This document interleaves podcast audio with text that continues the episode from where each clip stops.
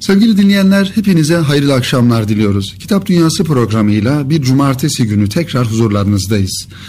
Bize ayrılan süre içerisinde sizin için hazırlamış olduğumuz birbirinden güzel kitapları inşallah dilimizin döndüğünce sizlere aktarmaya çalışacağız kıymetli dinleyenlerimiz. Bu vesileyle programımızın bu ilk dakikalarında bizi radyoları başlarında dinleyen, evlerinde, araçlarında, farklı mekanlarda, Türkiye'nin her tarafında radyoları başlarında dinleyen bütün kitap dostlarını, bütün, bütün dostlarımızı en kalbi duygularımızla, muhabbetlerimizle selamlıyoruz efendim. Kıymetli dinleyenlerimiz, geçtiğimiz hafta Kitap Dünyası programının portre bölümünde önemli bir şahsiyeti aktarmaya çalışmıştık sizlere. Fethi Gemuhluoğlu'ndan bahsetmiştik. Fethi Gemuhluoğlu'nun bizim ülkemizde özellikle düşünce önderleri üzerinde bırakmış olduğu etkilerden, izlerden bahsetmiştik. Bir dava adamının fedakarlığından bahsetmiştik. Ve bir dava adamının özellikle üniversite öğrencilerine nasıl yardım ettiğini, nasıl dokunduğunu, onlarla nasıl buluştuğunu, onları nasıl kucakladığını ve gönül gönlünde onlara yer ayırdığını sizlere bu program içerisinde geçtiğimiz hafta anlatmaya, aktarmaya çalışmıştık. İnşallah bu e, dakikalarda programımızın birinci bölümünde de Fethi Gemuhluoğlu'nun o güzel şahsiyetinden, o dava adamlığı yönünden bahisle rahmetli Cahit Zarifoğlu'nun günlüklerinde Fethi Gemuhluoğlu'nun kendisine nasıl yer bulduğunu ve Cahit Zarifoğlu'nun Fethi Gemuhluoğlu'nu nasıl algıladığını e, günlüklerinden sizlere okuyarak inşallah aktarmaya çalışacağız. Yalnız bu aktarımdan önce geçtiğimiz haftada yine masamda bulunan, sizlere aktarmayı düşündüğüm, takdim etmeyi düşündüğüm bir tarih kitabından bahsetmek istiyorum. Bir tarihçi ve tarih kitabından. Kemal Karpat Hoca, Kemal Karpat Hoca önemli bir tarihçi.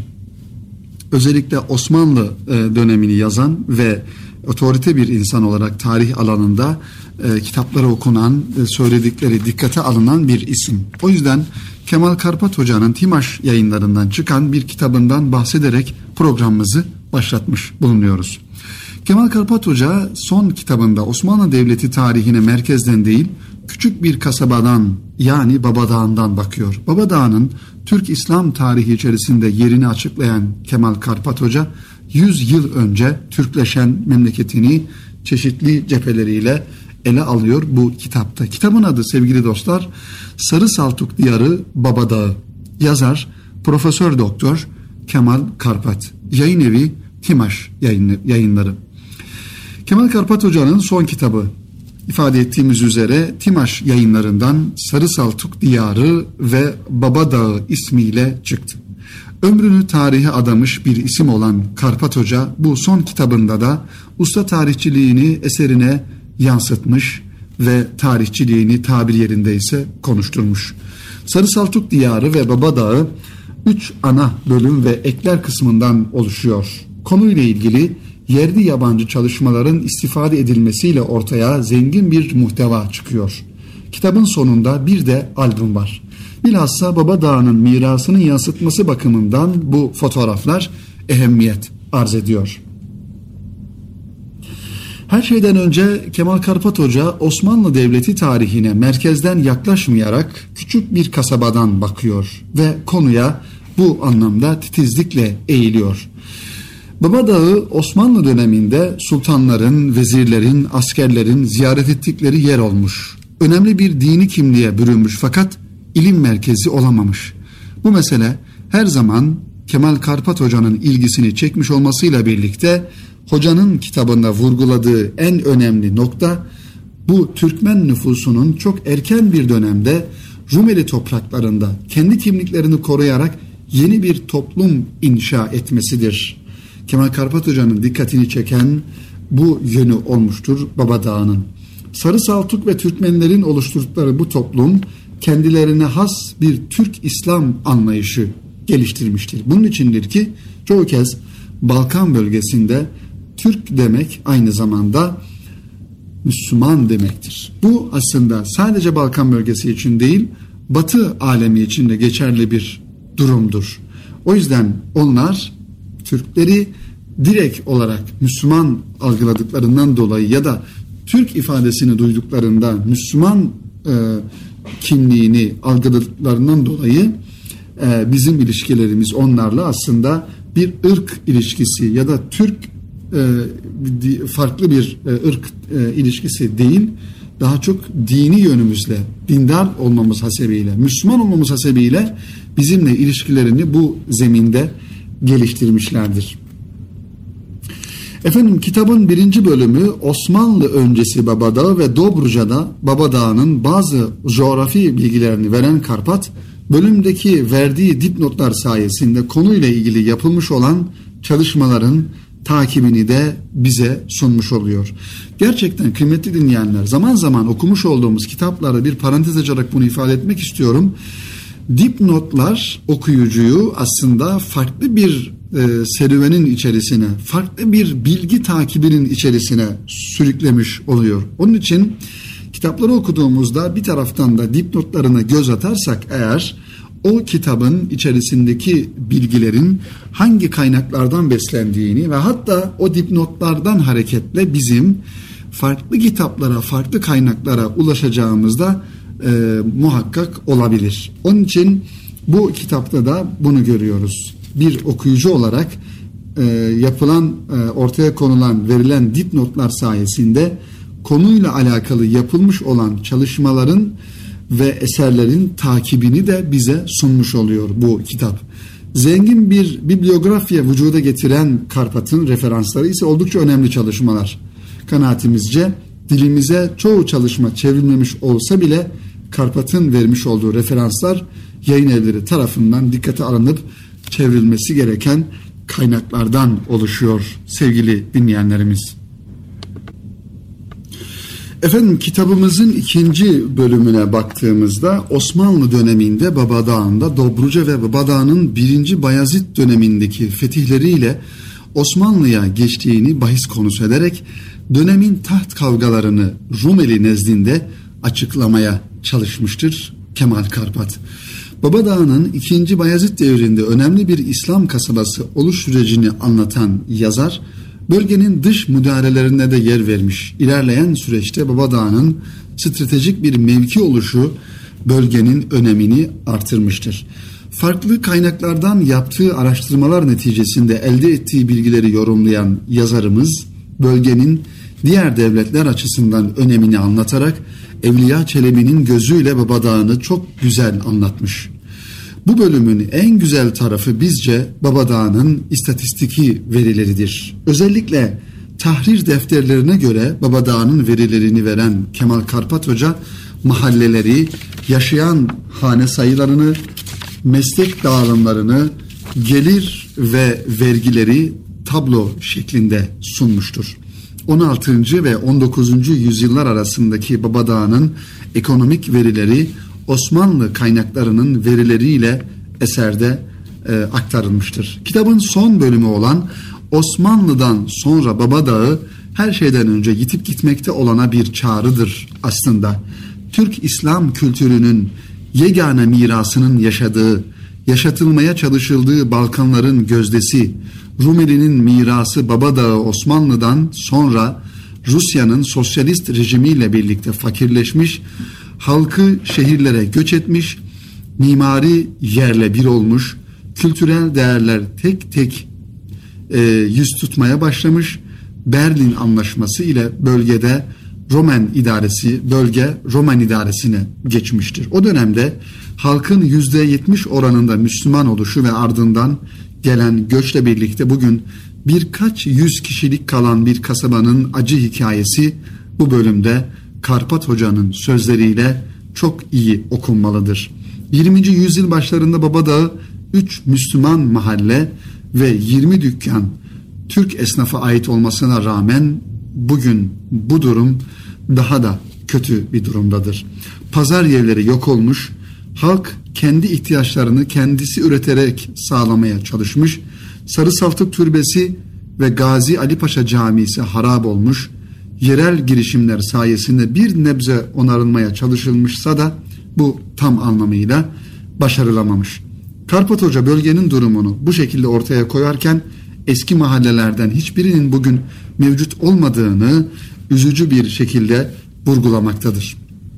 Bunun yanında özellikle Diyanet İşleri Başkanlığı vasıtasıyla Türkiye'den gönderilen ustaların Gazi Ali Paşa Camii'ni onardıklarını, bin dokuz yüz doksan sekiz yılında dönemin Cumhurbaşkanı ve Romen Cumhurbaşkanı'nın bu açılışa katıldığını ve Sayın Cumhurbaşkanımızın başbakan olduğu dönemdeyken Sarı Saltuk Türbesi'ni ziyaret ettiğini ve Gazi Ali Paşa Camii'nde namaz kıldığını söylerken bir manada umut verici gelişmelerin olduğunu da ifade etmiş olalım. Efendim, Balkanlarda gidenler, görenler, oraları ziyaret edenlerin duygularıyla bunları ifade etmek istiyorum.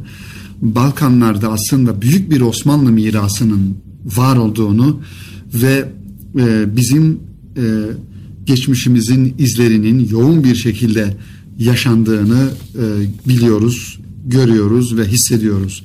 İşte Kemal Karpat Hoca'nın bir manada dikkatimizi çekmek istediği nokta aslında oradaki Müslüman izleri, Türk izlerinin bir manada yaşatılmaya ve canlandırılmaya çalışılması gerektiği noktasıdır.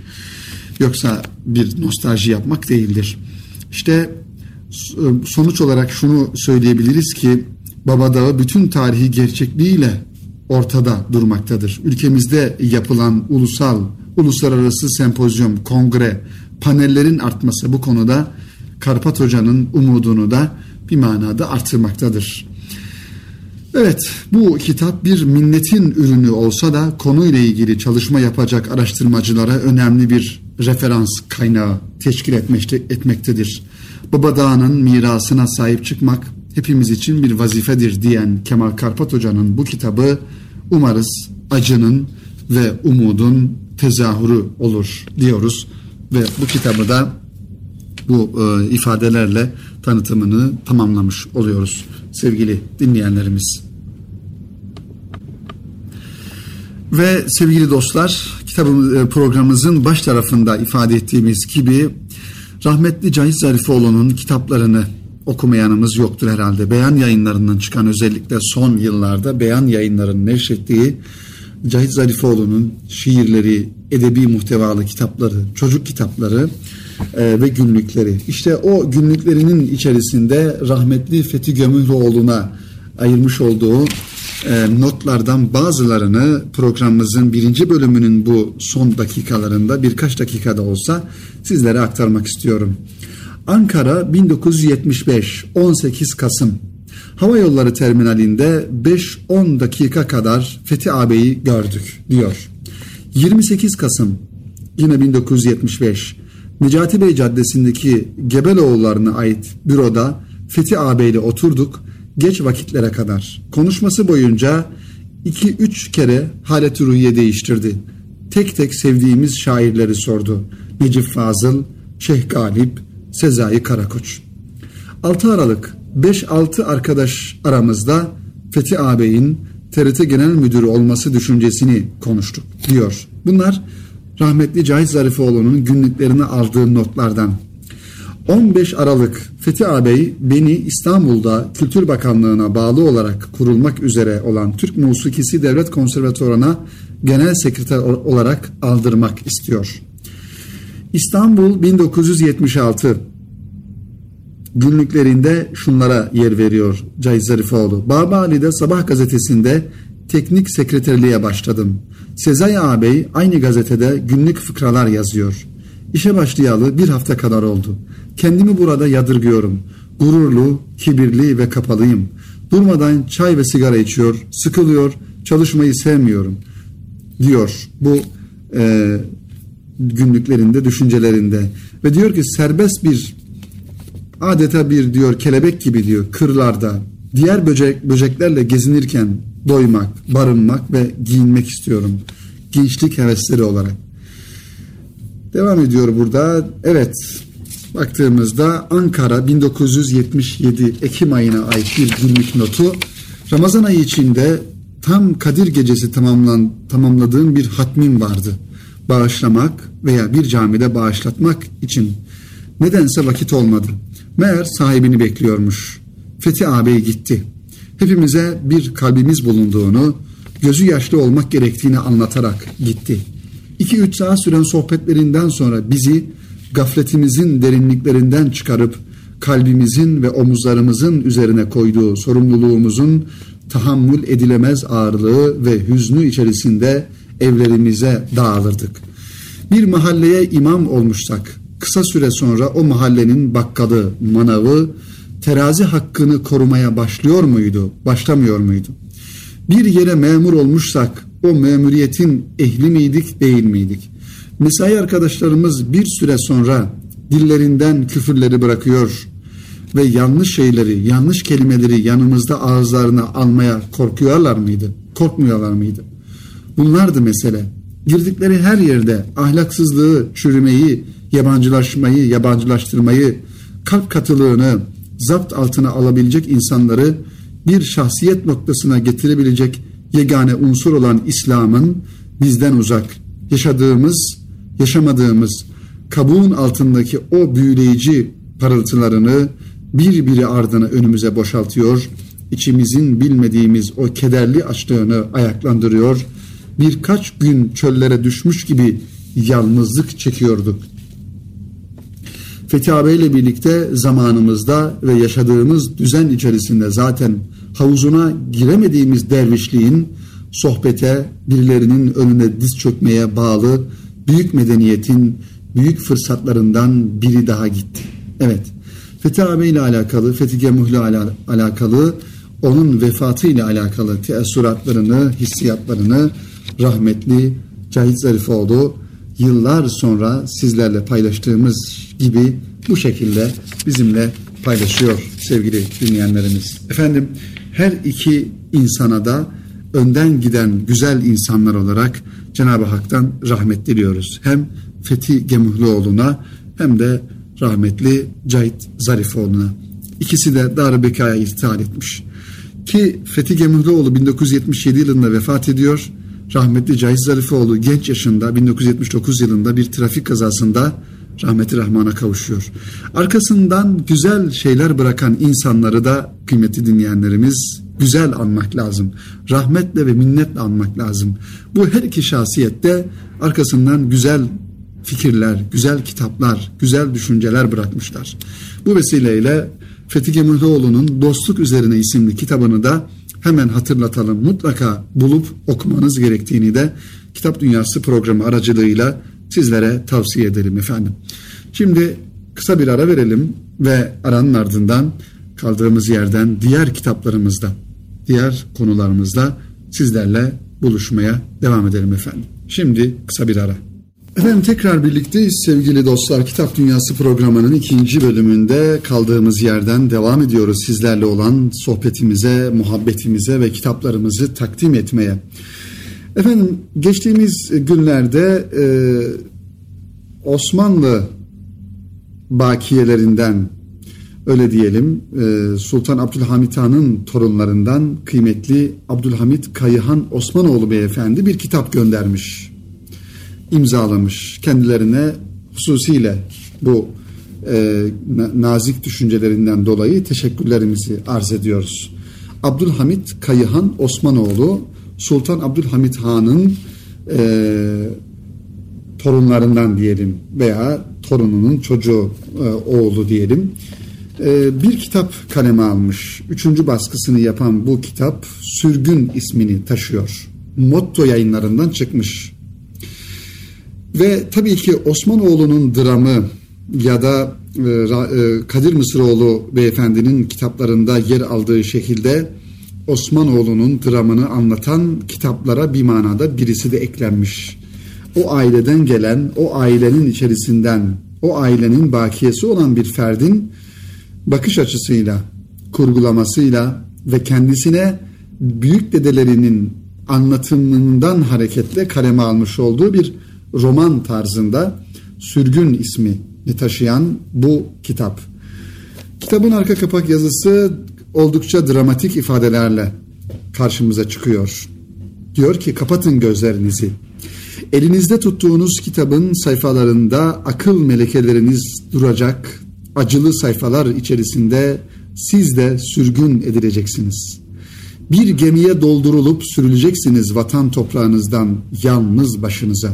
Son gördüğünüz görüntü meclisin önündeki dar ağacı olacak ve yerinizden, yurdunuzdan gönderilecek, dar topraklara sıkışmış bir şekilde canlı canlı gömüleceksiniz. üç Mart'ı gördüğünüz her an içiniz sızlayacak. Prangalar, bağlı gözleriniz görmeyecek güneşin tabiatını. Saraylar, köşkler, yakutlar, elmaslar olmayacak. Derdiniz, ufalanmış ruhunuzla imana teslim olacaksınız. altı yüz yıllık hanedanın ezan seslerini özleyeceksiniz, tanımadığınız milletler arasında duymaya çalıştığınız seslerde. Kendi gözyaşınızda boğulup kaçak göçek dönemeyeceksiniz kendi toprağınıza. üç Mart denilince tekrar ceddim diyecek, dedelerim diyecek, Abdülhamid Han diyecek ve vatanım diyeceksiniz. Bu cümlelerle ifade ediyor kitabının özetle muhtevasını Abdülhamid Kayıhan Osmanoğlu, kıymetli dinleyenlerimiz. Efendim, kitap sürükleyici bir dille yazılmış. Gerçekten Osmanlı'nın son döneminde, özellikle Osmanlı'nın yıkılmaya yüz tuttuğu ve yıkıldığı bir manada altı yüz yıllık bir çınarın devrildiği ve o devrilmekle beraber oluşturmuş olduğu acıları, üzünleri, ızdırapları dilinin döndüğünce kaleminin gücüyle bu kitabın sayfalarında Kayıhan Osmanoğlu beyefendi anlatmaya çalışmış. Bu kitabın e, baş taraflarından bir bölümü sizlere aktarmaya çalışacağım kıymetli dinleyenler. Hem Osmanlı'nın son dönemlerini, hem ikinci. Abdülhamid Han'ın mücadelesini, e, bu kitabın bir de üslubunu e, yakından daha tanık olmak adına bu bölümü sizlerle paylaşmak istiyorum. Evet, ülke bu haldeyken evvelce ahşap konak olarak stilize ettiğimiz Dolmabahçe Sarayı'nda nereden geldiği belli olmayan bir kıvılcım, bir yangın başlattı. Evet, kitabın baş tarafından konu geliyor. Dediğimiz gibi bir e, roman üslubuyla anlatıldığından dolayı Dolmabahçe Sarayı'nda bir yangından bahsediyor. Küçük kız yangını gördü ama ne yapacağını bilemedi. Oyun oynaş havasında belki de onun kendisine zarar vermeyeceğini düşündü. Yangın Dolmabahçe Sarayı'nın perdelerine sıçradı ve giderek büyüdü. Dışarıdan hissedilir hale geldi. Saray halkı yangını söndürmek üzere görülmemiş bir telaşa kapıldılar. Bağırışmalar yükseldi. Koşun, Şehzade Hazretlerine haber verin. Şehzade Hazretleri nerede ki? Diyor birisi. Öbürü, sahilde gördüm az evvel. Bir masada ahbabıyla muhabbet ediyordu. Koştular, Şehzade Abdülhamid'e haber verdiler. Saray yanıyor efendim, çabuk olun. Şehzade Abdülhamid yerinden ok gibi fırladı, sarayın önüne vardı.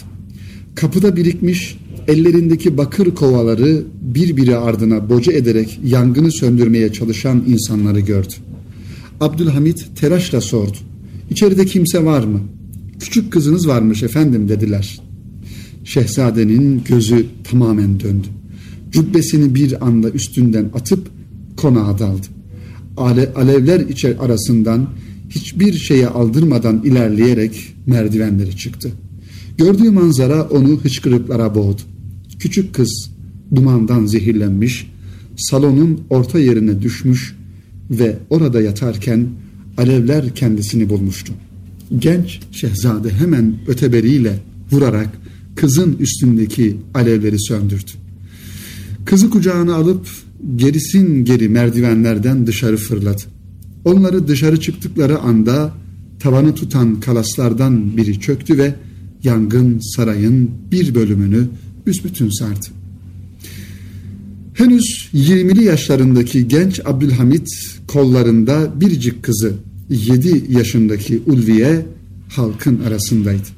Yüzü gözü isten kapkara olmasa için için ağladığını ahali görecekti. Gerçi kimsenin ona baktığı yoktu. Herkes zavallı kıza bakıyordu. Yavrucağın tüm vücudu yanmış, bir tek gözleri kalmış. Gözleri açık. Adeta bu gözlerle son bir defa çok sevdiği babasını görmeyi dilemişti.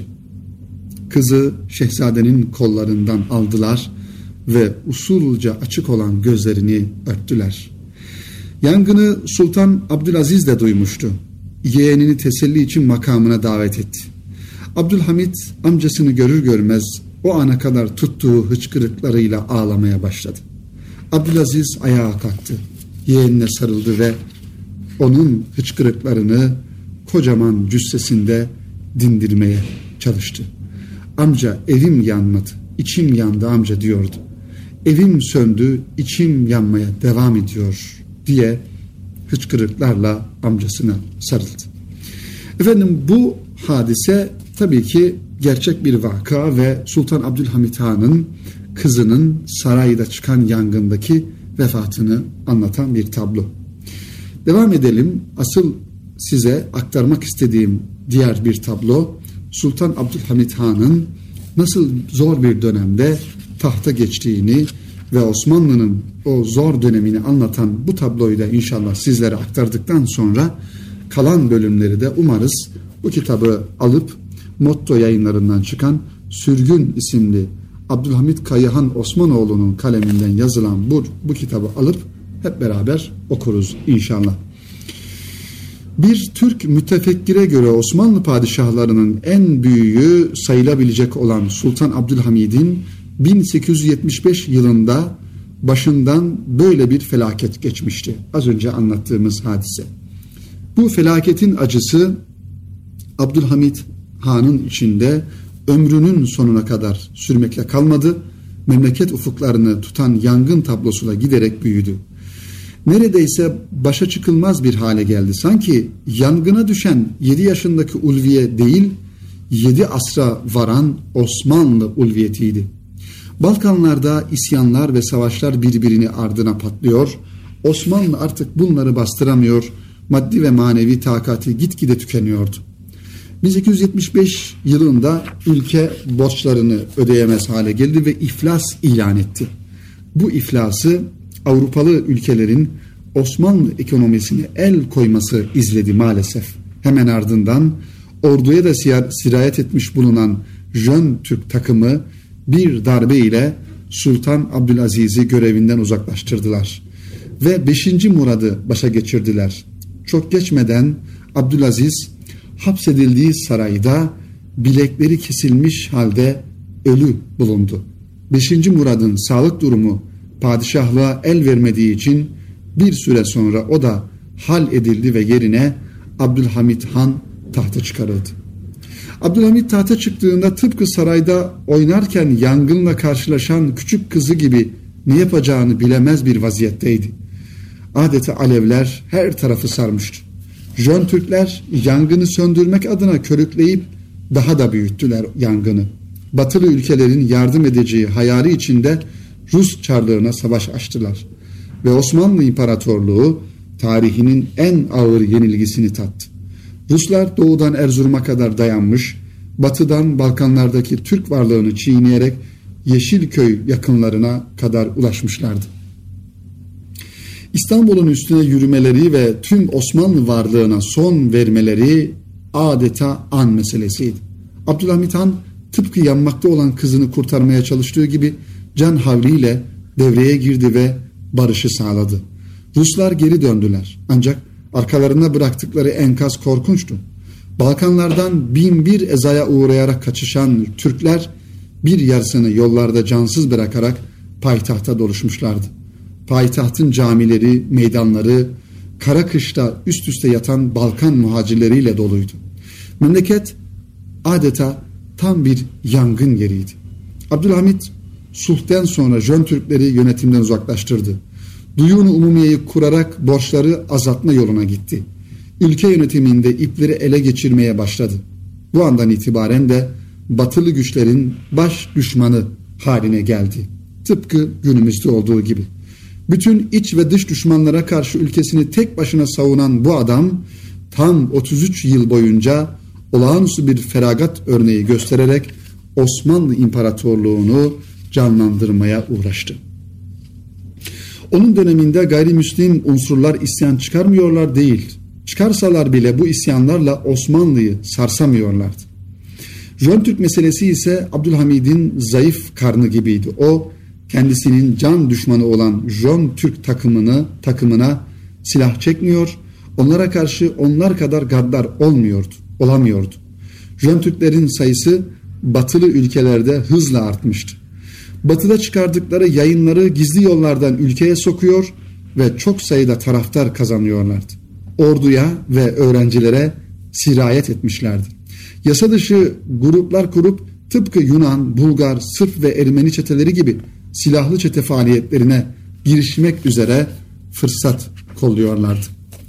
bin dokuz yüz sekiz yılında kendilerine yandaş olmayan subay ve memurları öldürerek Selanik dağlarına çıktılar ve isyan başlattılar.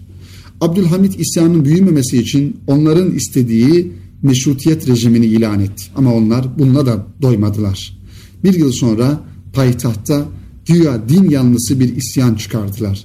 Kendileri de Selanik'teki merkezlerinden Rum, Ermeni, Yahudi, Bulgar, Sırp ayrışıkları ile kol kola girerek güya isyan bastırmak adına Abdülhamid Han'ı devirmeye yürüdüler. Abdülhamid Han isterse karşılarına kuvvet çıkarabilir ve onları durdurabilirdi. O ise Türk'ün Türk'ü kırmasını istemiyorum diyerek bu fikre itibar etmedi. Karşısına çıkan uğursuz çeteyi tevekkülle karşıladı ve tahttan çekildi. Böylece otuz üç yıl daha ayakta kalmış olan Cihan İmparatorluğu'nun sonu gelmişti. Abdülhamid tahttan indirilir indirilmez Bosna Hersek, Bulgaristan, Arnavutluk, Makedonya, Batı Trakya tümden elden çıktı. Kadim başkent Edirne bile düştü de güç bela kurtarıldı. Ülke Birinci Dünya Savaşı felaketine sürüklendi ve maalesef büsbütün yok oldu. Abdülhamid yıkılmayan son kaleydi. O da düşünce imparatorluk maalesef yıkılmış oldu. Efendim, kitap bu şekilde akıcı bir dille ve dramatik hadiseleri anlatarak devam ediyor. Umarız kalan bölümleri de sizler alır, kitabı okursunuz. Aslında oynanan oyunlar bundan yüz yıl önce de aynıydı. yüz yıl sonra da aynı şekilde devam ediyor. Bize düşen bu olayların farkına vararak, uyanık olarak bu olayları daha doğru zeminlerde, doğru şekilde yorumlayarak uyanıklığımızı devam ettirmek, ülkemize, vatanımıza, milletimize, değerlerimize, bizi biz yapan değerlere sahip çıkmak. Kıymetli dinleyenlerimiz, programımızı bu vesileyle sonlandırmış oluyoruz. Sizlere bu hafta neler anlattık? Onları kısaca ifade edelim. Programımızın ilk dakikalarında Kemal Karpat Hoca'nın Sarı Saltuk Diyarı Babadağ isimli kitabını, Balkanlarda bir bölge, Osmanlı izlerini taşıyan önemli bir bölge, orayı anlattık. Ve arkasından rahmetli Cahit Zarifoğlu'nun Fethi Gemuhluoğlu ile alakalı günlüklerinden notlarını aktardık. Ve son olarak da Abdülhamid Kayıhan Osmanoğlu'nun dedesiyle alakalı, dedeleriyle alakalı yazmış olduğu bu güzel kitabı, Sürgün isimli kitabını aktarmaya çalıştık. İnşallah önümüzdeki programda aktaracağımız kitaplar var.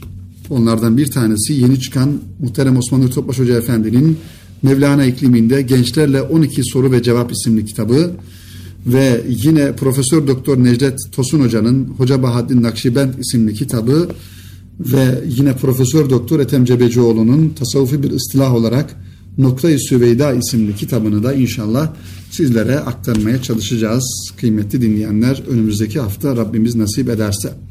Efendim, tekrar e, önümüzdeki hafta cumartesi günü saat on yedide buluşmak ümidiyle hepinizi Rabbimize emanet ediyor. Hayırlı akşamlar diliyoruz efendim. Hoşça kalın.